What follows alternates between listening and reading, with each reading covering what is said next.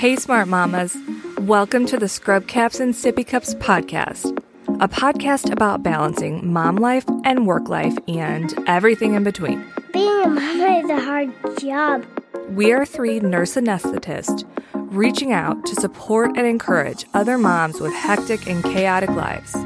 I want to be a nurse anesthetist. No topics are off limits. Relationships, finance, mental health, And we aren't sugarcoating anything. No way, no way. This is real life, real moms, real advice. And we want this to be interactive. We want to hear from you the good, the bad, and the ugly.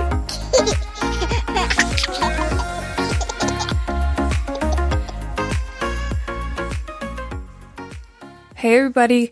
Welcome back to Scrub Caps and Sippy Cups. This is Crystal, and I just wanted to tell you about this episode. We sat down with Sarah Franco, a CRNA and a mom, and she tells us about her journey with infertility and in vitro fertilization and her road to having triplets. Yes, she has three amazing little babies, and she's going to tell us her story and the highs and the lows. And she doesn't hold anything back. And make sure you stick around to the end because we actually stopped recording and she dropped the craziest bomb on us. We had to start recording again. So make sure you listen to that part because it's just crazy. But um, we love Sarah and we hope you love her story too. Enjoy the show.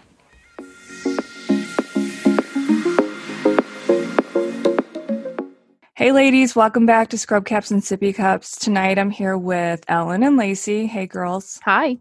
And tonight we have a special guest joining us. We have Sarah Franco, who is the creator and owner of Sterling Anesthesia, and she is also a professor at one of the local anesthesia universities and a practicing CRNA. And Sarah is going to share her IVF journey with us today and just kind of walk us through the steps and the physical and emotional process that kind of goes along with it. So, hey, welcome, Sarah.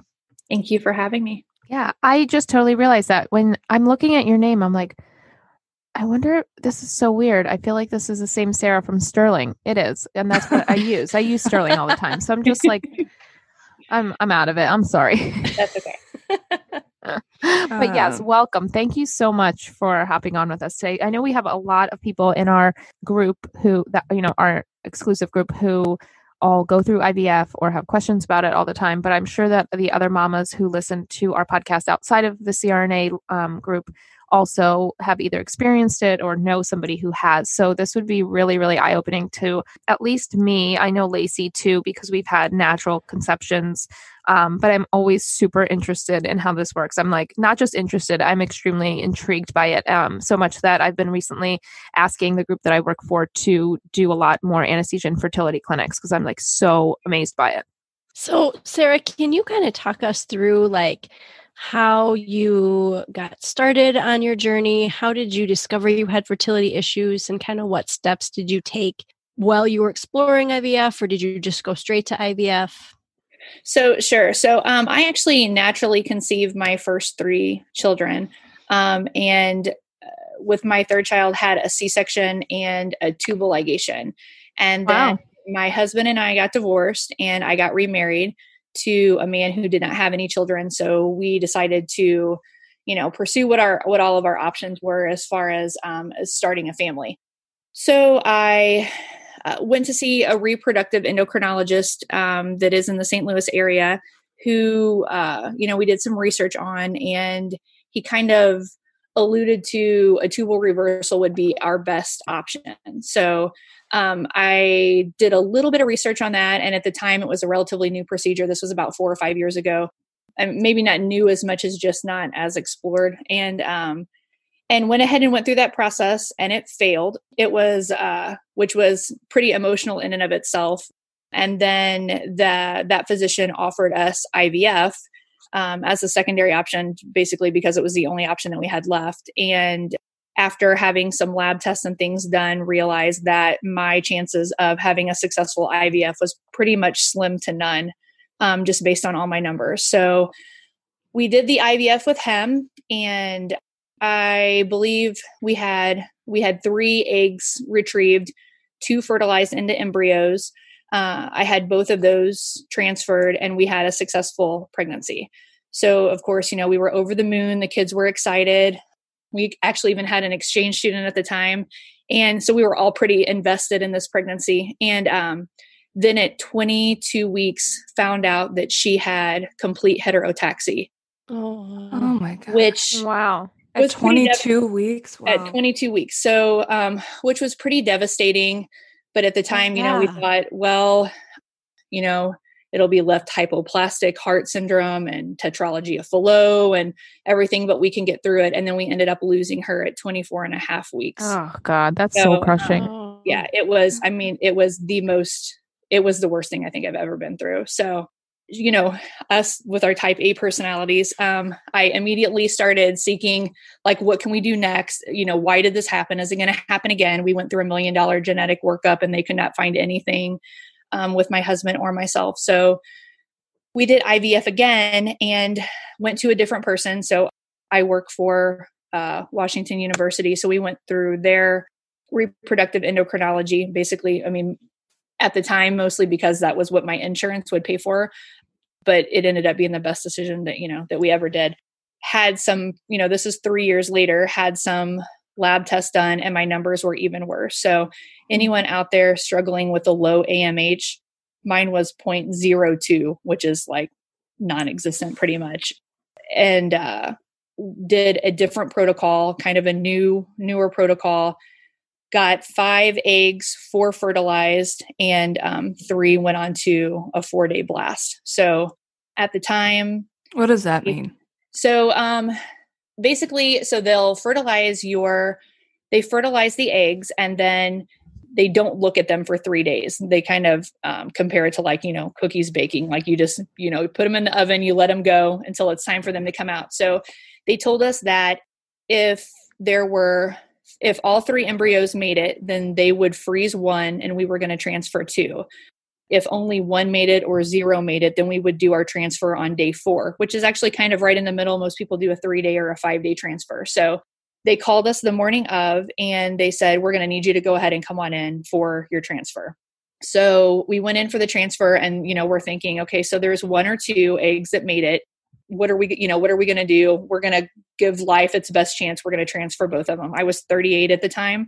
So, uh, got in there and, you know, the way their group works, I ended up seeing one RE, uh, did my egg retrieval with another one, and then this was a third one that was in the group. So actually had never met her, um, talked to her for about two minutes, and she said that out of the four eggs, three continued to grow. One did not look very good at all. She didn't think um, it would make it. It definitely wouldn't make it to freeze, and the other two looked pretty decent. So basically, what did we want to do? And we had about a minute and a half to decide. You know, did we want to transfer all three? Did we want to kind of toss the third one and just go with the other two because they wouldn't even try to make it free, you know, let it freeze? And uh, and we just decided, you know, kind of in the spur of the moment to go ahead and put all three in. Uh, they quoted us less than twenty percent chance of twins, or twenty percent chance of multiples, less than five percent chance of triplets.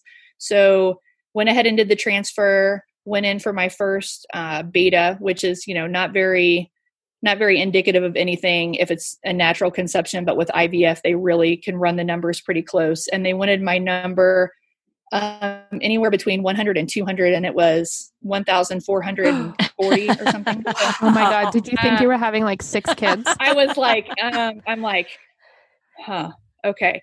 So up until this point, it's so funny because my husband had had a dream the night before the egg retrieval, and he was like, they're going to get five eggs. And I'm like, we're hoping for two um, went in, got five eggs. Wow. The night of the um, of the embryo transfer, he woke up and he said, "We're going to have triplets." And I was like, "Shut your filthy mouth! We're not." gonna have Stop it. Oh my God. um, so so you know now fast forward like two weeks and i get these numbers and i was like um, what does that mean and she was like well it's a very healthy number um, let's just let's see in a couple days what the number is and i was like okay okay okay Oh my so God. went Oh, back and the number was supposed to be like 4000 they wanted it at 4000 and i'm like based on what my you know what those numbers were and um had it checked and it was like almost 17,000. And I was like, Mm. um, okay, what does this mean? And of course I'd been Googling numbers and What's yeah. your, you know, what's your beta supposed to be at 17 DPO and all this thing, you know?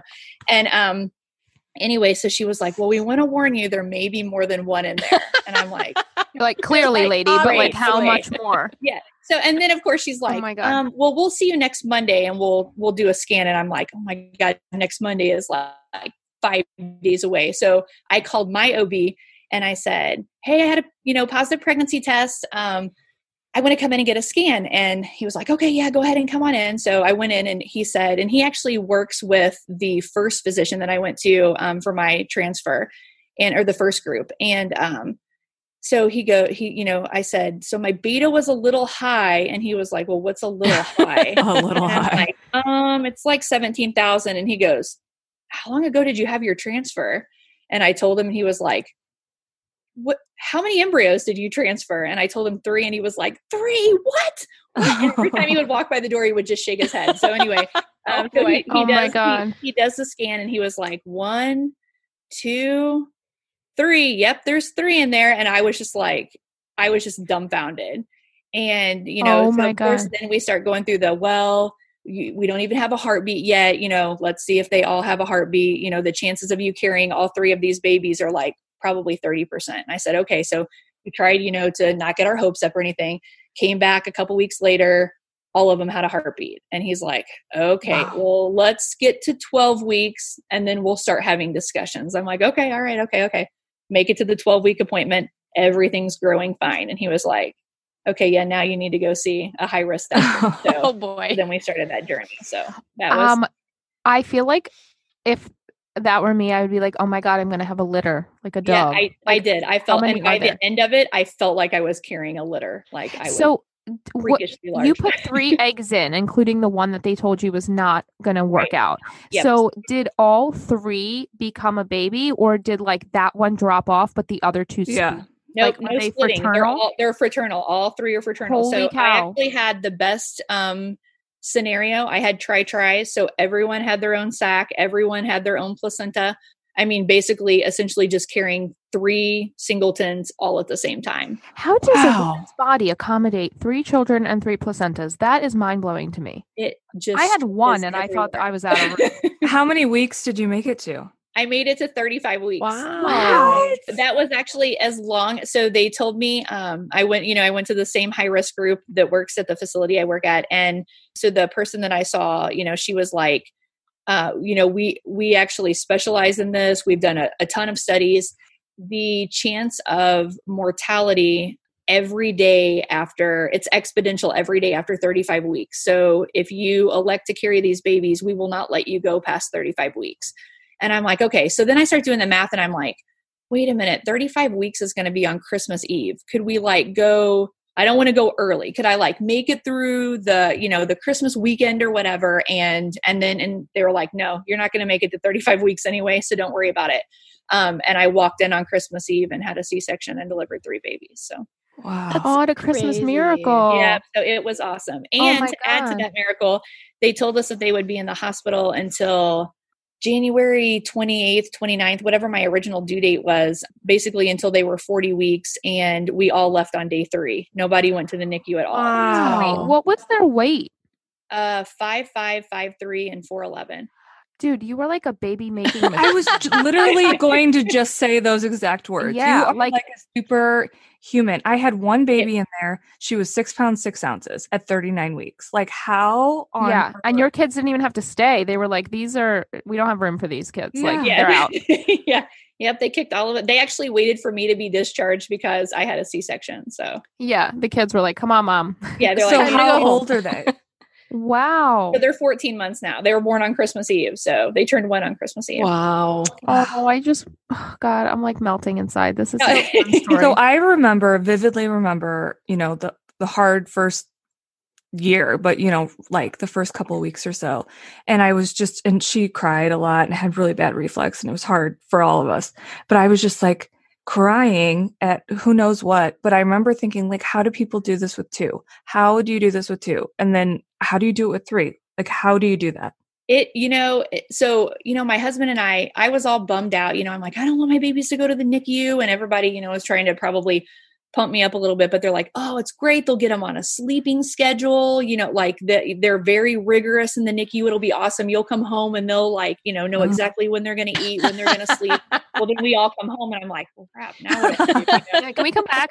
yeah i know i'm like all right can we Are you please get that sure you didn't want to So- keep them just a little yeah, bit exactly. I longer? I- we planned on one. Is there anybody else for the other two? No. So um so we bring them home and um you know I had all of these like great intentions of you know the rooming in and all of that but you know how much grunting and squirming and squeaking Oh, yeah. Yeah.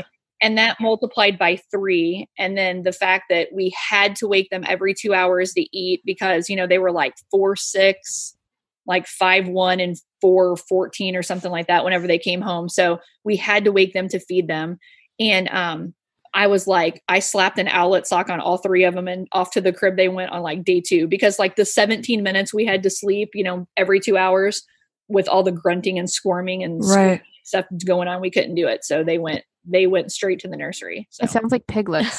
they sounded like piglets. I mean, they were just a little bitty and everything, but um, and then we just got on this like crazy person schedule. I mean, we fed them and laid them down for a nap or laid them down to to go to bed the exact same time every single day, and it only took like. I mean, within two months, they were, they knew, you know, you could set your clock by when they woke up to cry, if one would wake up, we would wake them all up. If one would eat, they would all three eat. And I was breastfeeding. So I would like breastfeed one and bottle feed one, and my husband would bottle feed the other. And um, I mean, we just like just would hammer it out. And You're then like a got the- machine, like a mommy machine. This is For- amazing. for two months, it was just like no sleep, and you just like kept going. And then at three months, we got the green light from the pediatrician to let them, you know, basically sleep, you know, whenever they needed, you know, wake up whenever they needed to, but just let them sleep. And they slept from, I hate, I don't even like to say this because I hear all these horror stories about people that can't get their kids to sleep. But um, we would lay them down at 7:30 at night, and they would wake up at 7:30 in the morning. And Yeah. that's, Oh. that's how they, that's how they are to this day. But Wow. they like it can be like a prison in there. Like one can be crying and screaming, and the other two are just like out cold. They're like totally used to each other. Wow. Oh. So, That's The Lord knew that you needed to sleep. absolutely, yeah. I think that was like the trade off of having multiples. They're like, we know you can't have a colicky baby, or you will like yeah. Lose your face with mind. peanut butter. So yeah, um, So, how old were your babies. other three when these three were born? um, 17, 10, and eight. Well, that's nice. So Yeah, they were kind of like able to care for themselves while They, you they did were. this. They were, and they're actually a lot of help too. I mean, I was like, I had one for each of you, so there's no fighting. So all had one kind of like you know kind of buddied up with and everyone has their favorite Yeah. but the baby And that was help too. oh yeah Yeah, absolutely because it's not man on man defense anymore. You're like, Yeah. yeah, everybody wanted to hold a baby i'm like absolutely so Yeah. There's one yeah. for Wow, you. Here's one for you. Ex- yeah. exactly no fighting everyone has a baby so Oh my god, because like what Crystal said, how do people do three? It's one thing if you first pregnancy you get triplets. You don't know the difference. That's just your norm. yeah, It's another thing if you've had singles and then you Yes. get hit with three and you're like, what on earth am I supposed to do with these yeah, absolutely absolutely and i was just like you know my husband's like what do we do i'm like i don't have any idea what we do like this oh, poor guy. He wanted kids. Look at what happened.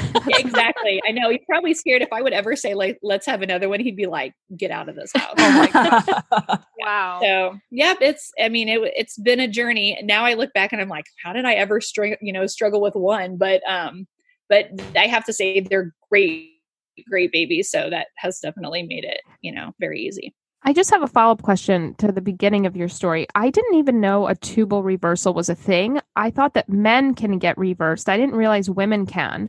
Yeah, Um, so was that Yeah. like a another major surgery? it was. I will tell you, I've had three C sections, and it was worse than all three C sections. I mean, to anyone out there who was who was thinking about doing it, I'm not trying to like scare you, but I was bruised from nipple to knee.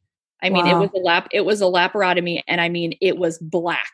all the way down my stomach, all the way through everything down to my thighs. I was bruised from all the tugging and pulling that they do. Oh and they God. got in there and so they base you know if you're a candidate off of what the pathology report says like as far as how much tube they took and didn't do any kind of further testing or anything and you know this physician in particular was like oh it's going to be no problem well they got in there and i didn't have any tube left oh. and then oh. after after i you know which didn't even it didn't even dawn on me like i had read and you know the chances of ectopic pregnancy is much higher because of the scar tissue and things like that and i had read those statistics but what i kind of found was you know people put the statistics that kind of benefit you know if you will totally. surgery that they're mm-hmm. that they're going to do so um, after some further investigation it's it's not a hugely successful i mean it's not anything like a vasectomy reversal as far as success rates go um, and then we had some other contributing factors that would have made conceiving natural almost impossible um, so not really sure why we went through it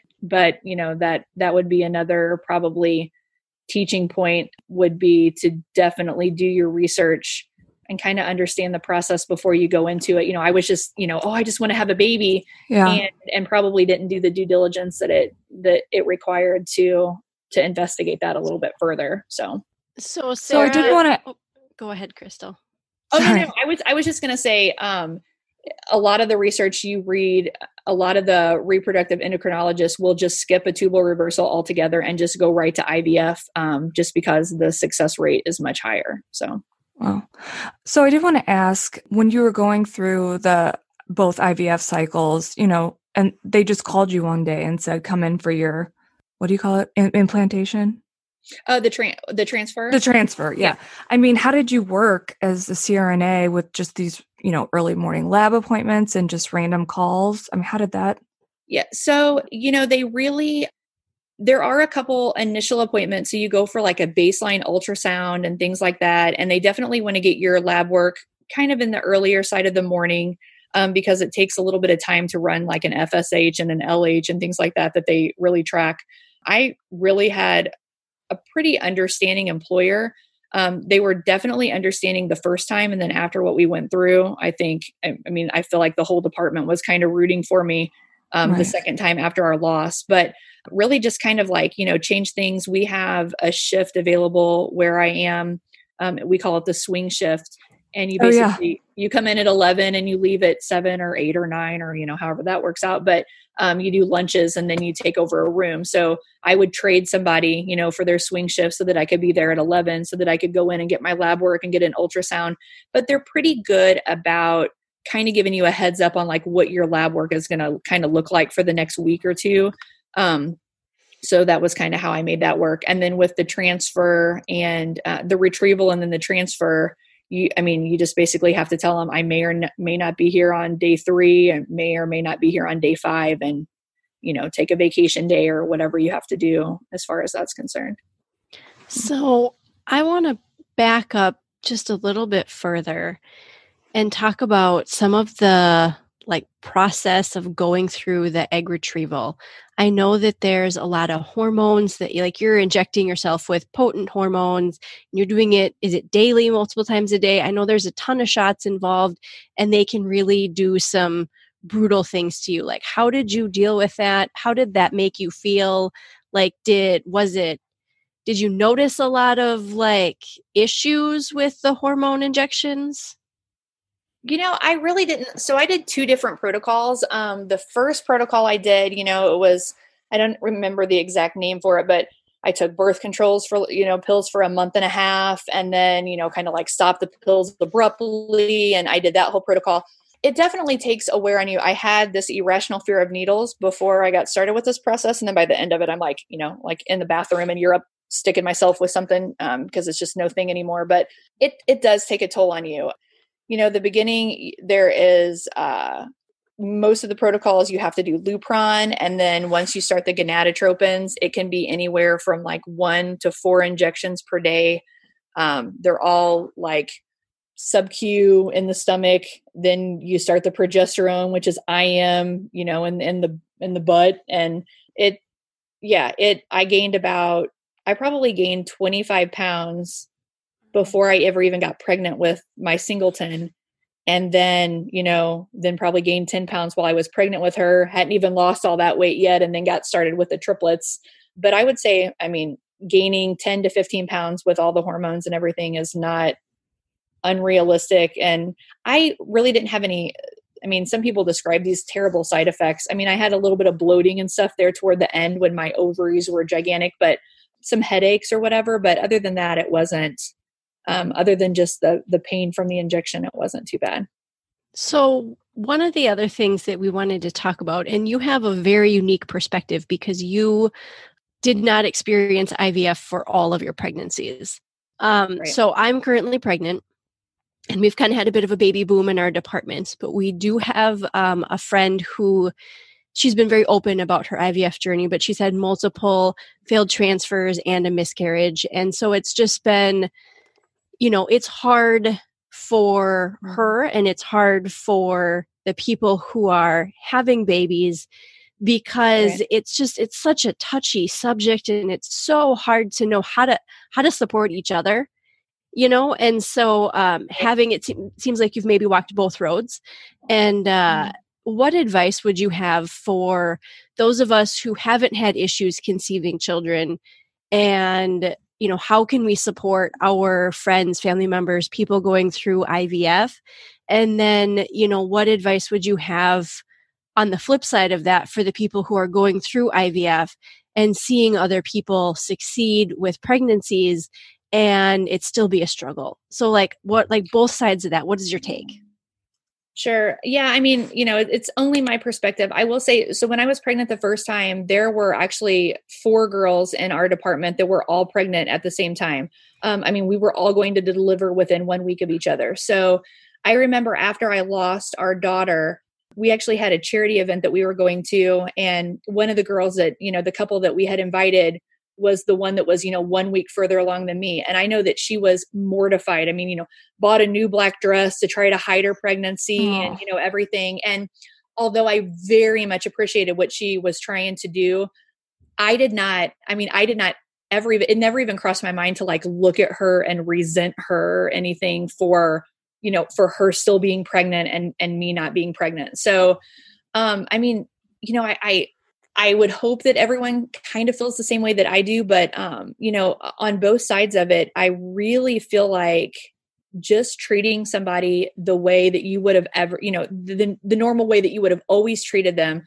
It it doesn't do any good to tippy toe around it or not talk about it or not bring it up because that person is thinking about it all the time. And it actually, you know, whenever we did IVF the first time, I was only my very very close friends knew about it in my family, and then and then we lost her and then when we did it the second time, you know, my husband at first was like, you know, he didn't want to tell anyone until we were like 20 weeks along with the first one. And the second one, I told him, I have to be upfront with everyone because if something happens to this pregnancy, I think I'm probably going to go off the deep end. Like, I don't know. I can't do that again. And I need people to know why, you know, Yeah. Mhm. um, that, that things are working out the way they are. So, so, you know, having lived through both sides of it, I would just say, you know, if, if you have if there's somebody i mean the person that has had the multiple the multiple losses i would just try to treat her exactly the way you would treat her otherwise. I'm sure she's very happy for you. There there's probably a small part of her you know that wishes it was her but um and we I all wish it was her like- like we well no no i you know, absolutely I mean, it's, it's Um, and I have I have complete faith that we'll be able to welcome her into the CRNA Moms group at some point in time, and our Right. whole department is cheering for. Um, and she, like I said, she's been very open about this with the department and on Facebook, and so I'm not sharing anything that's you know Sure. special, you know, like secret information, but um. You know, it's just it's it's hard for both sides, and you know, I mean, you definitely feel for somebody, and you've never experienced it, so it's just you know hard. Right. I mean, motherhood is like the greatest gift, you know, right? We all complain and, you know, whatever, but I wouldn't give any of my, tonight, I wouldn't give any of my kids back anything. So maybe talk to me tomorrow. I might feel a little differently or like nine o'clock tonight. But um, no, all joking aside, I mean, I can't imagine, I can't imagine ever being told that that wasn't a possibility for me. And even though, I mean, this is like the stingy part of me, even, even after I had three kids, you know, that I love dearly. I really wanted a fourth baby. And when I found out like my labs looked as horrible as they did, and you know, the the doctor that I went to, you know, he was like, I can't believe you're even here, first of all, after what you've just went through. You know, and I, I was like, I just need like some kind of control over the situation. And he was like, We're gonna do the best we can, but you have to know that that the chances now of getting any viable eggs are going to are slim to none. You know your numbers are terrible. And i actually started looking up uh, you know some things to do in europe. They're really um, very strong advocates and i'm not a physician that's my disclaimer but they're very strong advocates about taking like dhea and coq10 mm-hmm. and things like that. Um, to kind of boost egg quality and quantity and things. So i just started kind of trying to do anything i could do to kind of improve my numbers. And you know i went from whether it was just you know some higher beings will or or because of the you know kind of herbal things that i took my follicles went from two you know to seven in those three months. So so there you know there are things that are out there. They're coming out with new protocols every day. Well, maybe not every day but they're coming out with new protocols all the time for like poor egg producers or poor quality producers and things like that that i think are making you know helping leaps and bounds as far as infertile you know women or people like myself that had like non-compatible with life numbers to um to, you know to have a baby to have a successful pregnancy and then you know to go on to have a multiple pregnancy so. Did you ever exper- experiment with like acupuncture or some like alternative medicine other than the herbal stuff? I really didn't. Um i really actually didn't give my body much of a chance to. I i mean i was 38 at the time. It's not like i was 58 i don't know why i was in such a rush but um, I I really didn't. I just tried to kind of clear my mind and my soul and um, and you know read up on things so that I felt like I kind of had a little bit more of a idea of what was going on and things that I could do to improve things and and then kind of went that way. But I didn't ever do acupre- you know acupressure, acupuncture, any of the alternative therapies. Sarah, how did you get over not get over your loss, but you had an extreme extreme loss. I can't imagine losing at that far into a pregnancy. I had a miscarriage at I think it was 9 weeks and it was very devastating for me. I just can't even imagine being that connected and at 22 weeks, but how did you move past that fear and the loss to do it again? And then with the same risk of it happening again? You know, I I didn't. The first I'm not going to say I didn't get connected to the pregnancy because I mean, even if you have that in the back of your mind, there's no way that you can't get connected to a pregnancy. Um, I still, I still probably cry every day over her, but sorry. Um, no, thanks for sharing. Yeah, this is important. But I, we, uh, you know, with multiples, you always have a level two fetal echo. Um, it's just kind of par for core for anything, whether you have any kind of history or not but I will say up until 22 weeks, or it wasn't 22 weeks. We actually had it early. We had it like at 19 weeks was about as as early as we could have it. It was every day. It was just I was kind of waiting for the pin to drop. You know, we would go to the doctor every other week and every other week I was just waiting for them to tell me that there was something wrong or something that they didn't see before or you know because no one said anything to us, you know, looking back at like you know some of the the ultrasound reports for our first one, you know, it would say cardiac non-defined or unable to visualize. Well it was because there were no chambers there you know i mean it was basically like just one big chamber. So you know every report i would be you know or every time we would have a scan i would be like do you know do you see anything at all wrong? Do you see anything that that could potentially be there and you know and they couldn't we but we couldn't have any of the genetic testing for like trisomy done because there were three babies mm-hmm. um, they had to just do like nuchal transluminescence and you know nipple distance and you know uh, nuchal folds and things like that and then kind of give us like a best case scenario so i mean even until delivery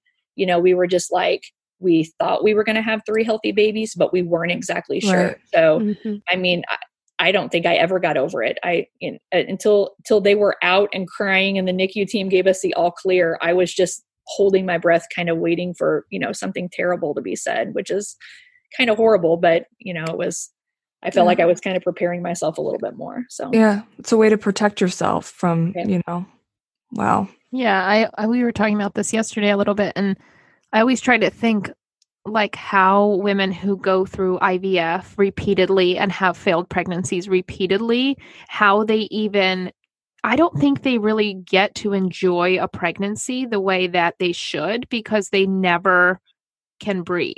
Like they're so terrified of losing it. They're so terrified something's going to go wrong, that the baby's going to something's going to be wrong with the baby, that the pregnancy's not going to be carried to term, that you know they're going to have to do another cycle, and it's like I I feel you know I always feel bad for them, obviously, uh, not in a patronizing way, but I really sympathize with them, but. I like really feel bad for that part of it because I think pregnancy is so wonderful that I feel bad that they go through it with such fear um, Absolutely. and such a negative connotation. So, do you have anything to share, like, you know, to help women through that, or how you dealt with like not focusing on it as much, especially because having multiples carries an an even higher risk? right. um like how did you even enjoy the milestones or tell people? Were you terrified of telling people? I feel like you know i'm always scared to say anything before 16 weeks and i've never had an issue with fertility like that. So how how do you decide like when to share it or to be happy about it? You know can you talk to us about that? You know i think it's definitely everyone's individual preference on when to share it. You know with our first one like i mentioned we didn't you know besides you know my best friend and my mom and my mother-in-law no one knew until we were 20 weeks along. And um and you know then we got to enjoy it for like you know two and a half weeks and then and then our world came crashing down. So i think it's definitely an individual choice for everyone. With the profession that we're in i think probably disclosure early is uh, almost a force thing because if you don't want to be you know in a room with a bunch of fluoro or in a total joint room or or something like that Or sent down to Then you don't- MRI. Exactly then um you know then you have to tell someone in scheduling or something so that you're not you know and then of course the rumor mill flies and within like by lunch everyone knows you're pregnant Exactly. Mhm. yeah exactly. totally but you know for me the second one you know i i told everyone early on because i told my husband i was like i'm you know if if something happens like it did you know the first time then i'm probably going to go off you know go off the deep end. How women that have multiple you know multiple things like that happen i you know one kudos to them. They're like the strongest people i know because any anything like that takes a little bitty piece of your heart you know yeah with and you with need the support. And, yeah but i would you know just continue to to talk openly with them. The the thing that eh, eh, i don't want to say that i didn't like but i remember when i returned to work and i just really appreciated if somebody would come up and be like i can't imagine what you're going through. If you need to talk to someone then give me a call anytime versus walking up and you know somebody was talking about something that their baby did and everyone just stops talking because Right. they don't want to say anything in front of you you know i mean Yeah. it was on my mind like the elephant in the room. It, exactly. So you know the the more normal you can treat um, them they're already feeling you know like they're not in control of anything. So so just you know th- the the more supportive you can be i think i think the better. And to each their own if you want to i was so excited the second time um, even though there you know there was the reserve part of me that was scared to death something terrible was going to happen. And then the other part of me that thought it's not any good for any of us for me to be stressed out and not enjoying this pregnancy. So even though there was always that fear in the back of my mind i tried to enjoy it you know as much as as i could. And knowing that there were three in there counting on it being my last pregnancy i tried to to to definitely cherish those moments. So Did you work up until the end, or did you um, get put on bed rest or anything? I never went on bed rest. I ran to a C section to do anesthesia when I was 27, like 27 and a half weeks. And I got there and I was like, I'm too fat. I cannot do this anymore. And went down to, went down to like two days a week and did that for about two weeks. And then I was like, I'm out. I can't, I can't do it anymore. So from about 30 weeks to 35 weeks, I just kind of chilled at home and, and went ahead and went on leave, but I wasn't on bed rest or anything. Wow. Can you talk to us about how it affected your marriage at all? You know, especially with the loss. Did you find yourself blaming yourself at, or did you and your husband ever have like hopefully not, but the blame game or did he feel bad about like all the stuff you had to go through to make this baby possible for him with your body? You know, how how did it affect your relationship? I wouldn't say, I don't think it, I mean, it definitely had an, an impact on our relationship. I don't think it affected our relationship like any kind of long lasting impact. Um, when we lost her, I know, you know, I mean, that was his basically his his bait, you know, his first baby. So, but I don't think he ever. I was grieving so much. I don't think he ever really had a chance to grieve, which you know, kind of came to volition a little bit later. You know, several months after the fact, and you know, just walked in and and he was you know just devastated and really really upset.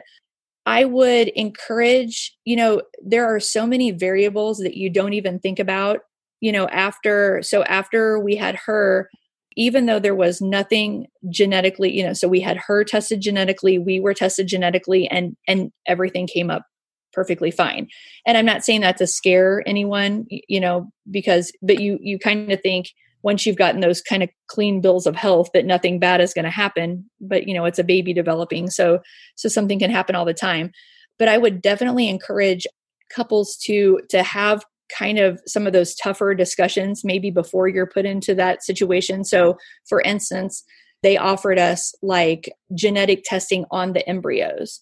I was kind of, and this was just my opinion, but I was against it because I thought, why are we going to throw away embryos? So the way the this genetic testing goes, according to um, our physician, he said, you know, if basically if these embryos come back kind of inconclusive, if you will, then they just call them bad and they're destroyed.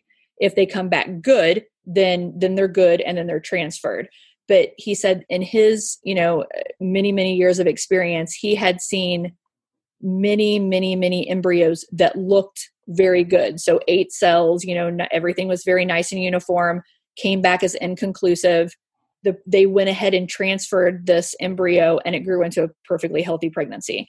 So, you know, my husband was like, no, I want to have these tested because I don't want this to happen again. He's not in the medical field. So, mm, yeah. Know, so Maybe. I'm like, but it could happen again regardless. You know, it, it, everything would have, you know, she would have been genetically fine and then it ended the way it ended. So, but that is a discussion that you have to have before you have you know you have these embryos and you have basically three days you're either going to freeze them or they're going to go to transfer if you're going to do this testing then they're going to be frozen and then you have to go through the whole frozen process instead of a fresh process um, which is a whole nother factor you know we kind of tossed around the idea of maybe having twins but you know then we had like a minute and a half to decide if we were going to have triplets.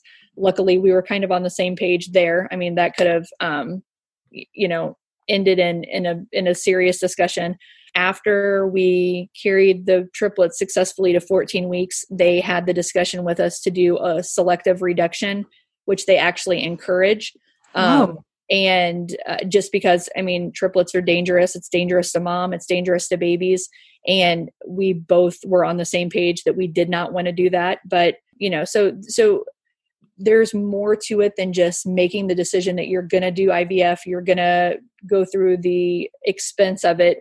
It's a huge emotional roller coaster. So um, I would just, it didn't cause any kind of long lasting impact, but we also didn't go through numerous losses and things like that. And those are definitely felt by the men. I think they're kind of pushed to the wayside just because we're the ones that are carrying them you know but there's a there's definitely an emotional attachment it's it's their baby as well and i think they're kind of you know i rarely do you hear you know how is dad doing kind of thing so right. um so i would say you want to have those kind of discussions before you're in the heat of the moment and in an emotional place and i think it's going to lead to much less animosity or blame game or anything like that in the future i definitely blame myself with her even though there wasn't anything that I did wrong. I don't think he blamed me. I definitely didn't blame him, but it is such uh there is such an um, an emotional tie and involvement that um, it is definitely very challenging for a marriage, to say the least. Sarah, I want to just highlight one of the things that you talked about a little bit ago and just it's such sage wisdom for anyone who has ever experienced a, a loss of a close person. Um, my brother died a decade ago and you're right like no one's ever going to remind me that my brother died by acknowledging it because i always remember that he died. Mm-hmm. and you always know that you lost your child and there's people who always know that their mother isn't here or their father isn't here or their sibling or close family member child. And i just think it's really important that we shouldn't be afraid to acknowledge those things and and just say hey how are you doing? I know it's so and so's birthday today or i know that this day is really important to you or i just wanted to check on you and see how you were doing because you're not ever going to remind someone that they lost someone that they loved.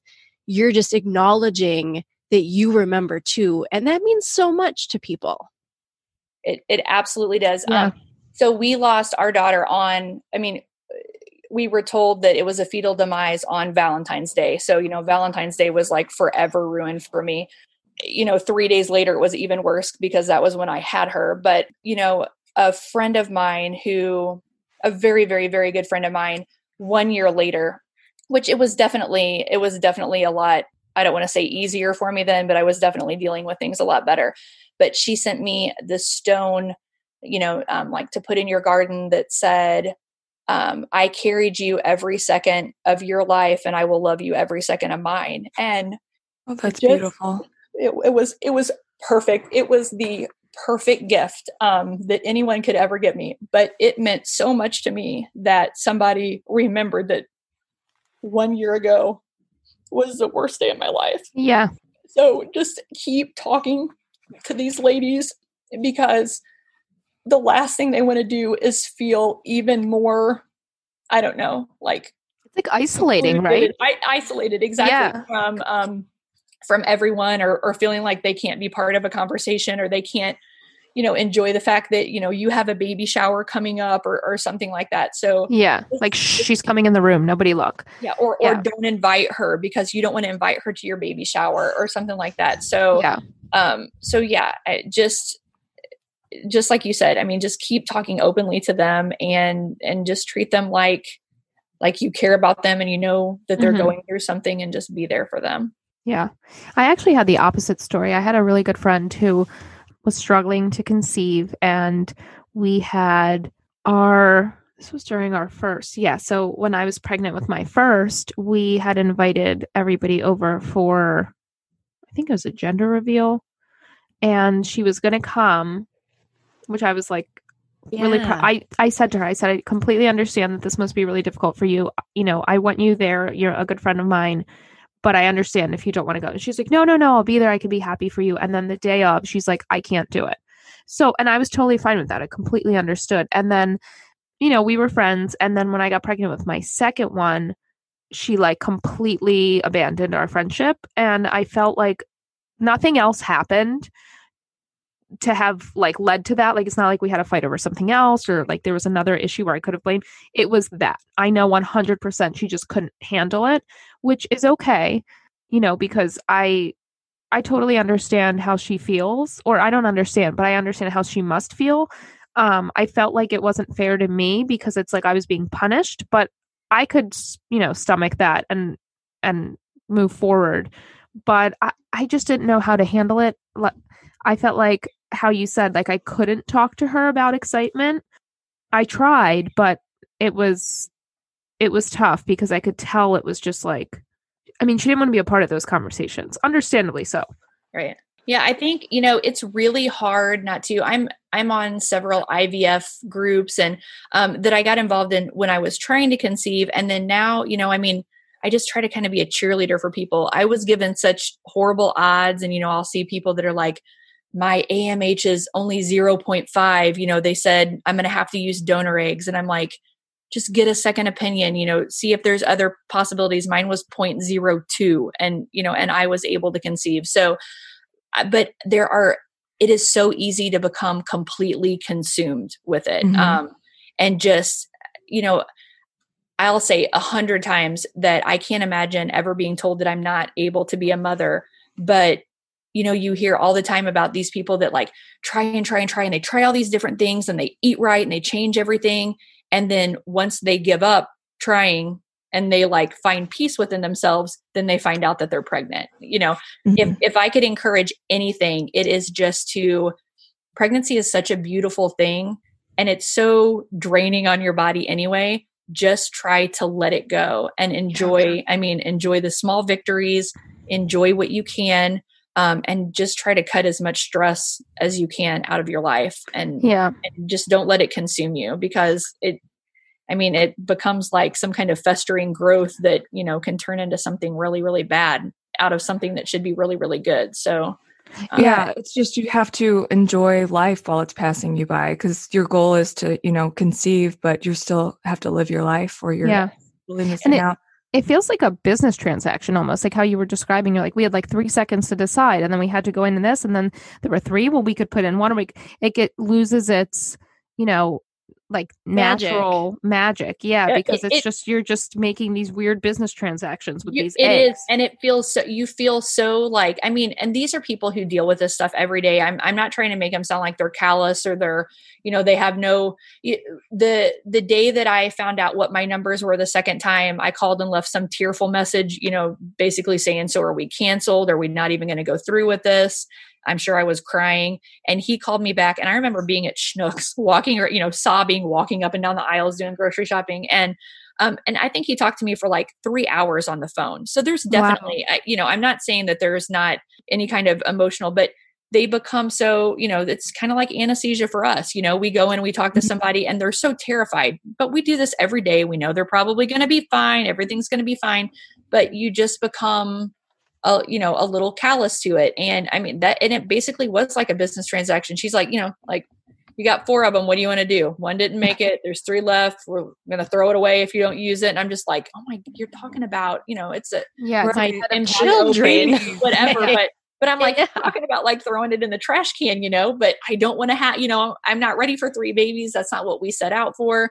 So, um, you know, and she's like, I don't know, like less than five percent chance. I mean, it was just like we were like talking about a used car or something. So, yeah, um, and it and it, you know, it was like our life and and our children's life. But it, you know, it you. I guess you have to maintain a little bit of objectivity there, you know. So, Sarah, this has been a really, really good conversation for me. I really enjoyed what you shared, and you were so vulnerable with us. And I'm sure our listeners really appreciate that. But I wanted to end this on a good note. So, what are your babies' names and what's the genders?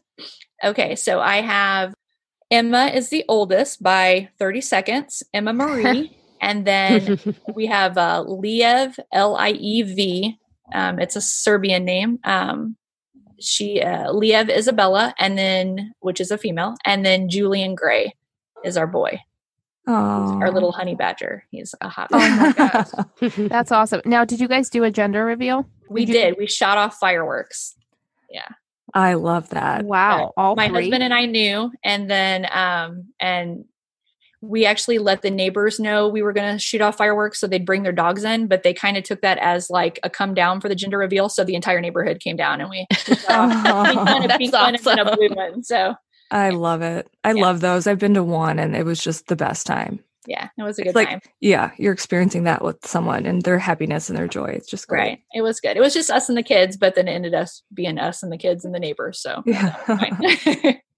Wow, that's awesome. What an awesome So- story. Sarah, thank you so much for coming on our podcast and me. sharing your story. You have just an amazing story. You have an amazing insight into some really deep topics. And you also were, like Crystal said, very vulnerable with us and really talking about some real, real emotions. And we appreciate that. And I know, like Crystal said, our listeners will appreciate that as well.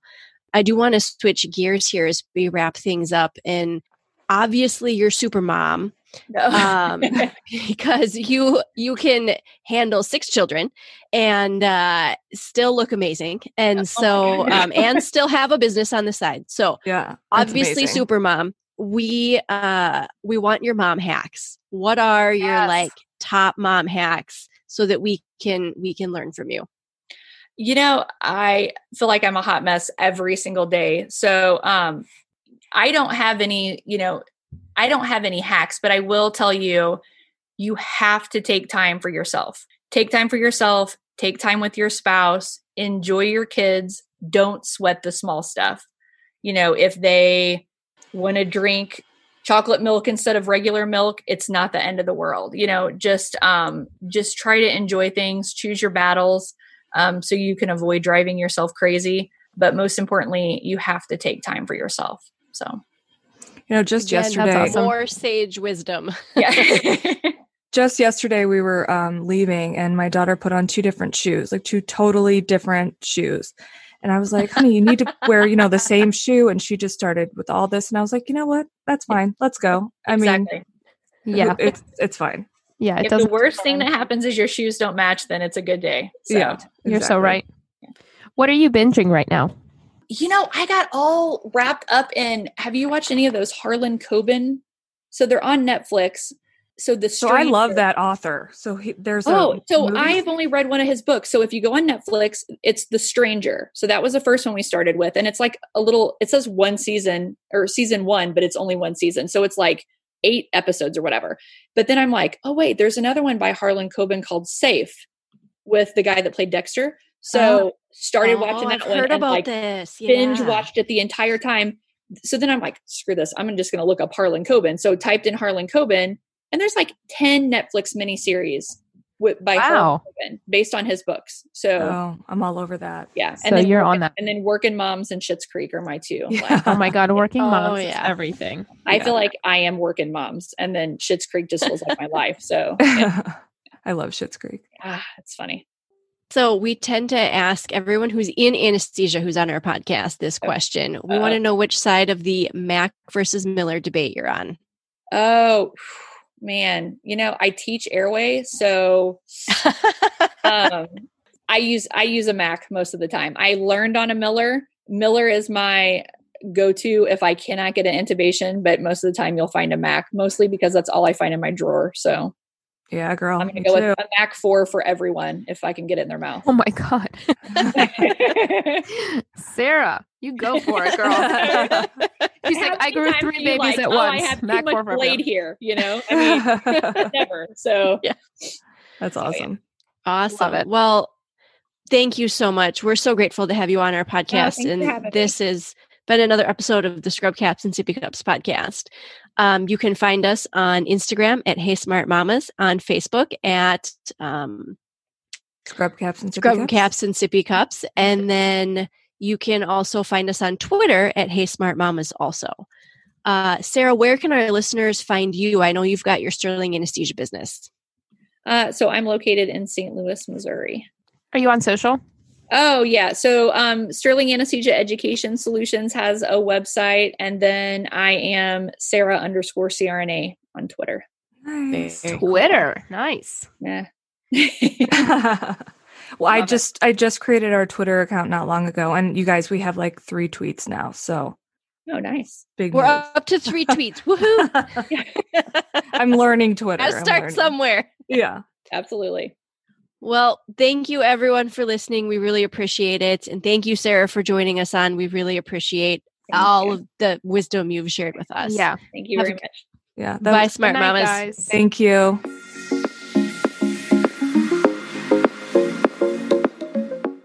I'm recording this. This is like a addendum to our podcast because we hopped off and then Sarah shared this amazing little pearl with us. And I'm like, how did this not make the podcast? So go ahead, Sarah, say it again. What did you do in college? Okay, so I donated eggs in college to pay for undergrad. And then, okay, but that's not where the story gets good. Okay, yeah. So then I said, so my kids can't date anyone east of the Mississippi because I have kids spread out like Maine, Boston, New York. Um, so there's 27 babies.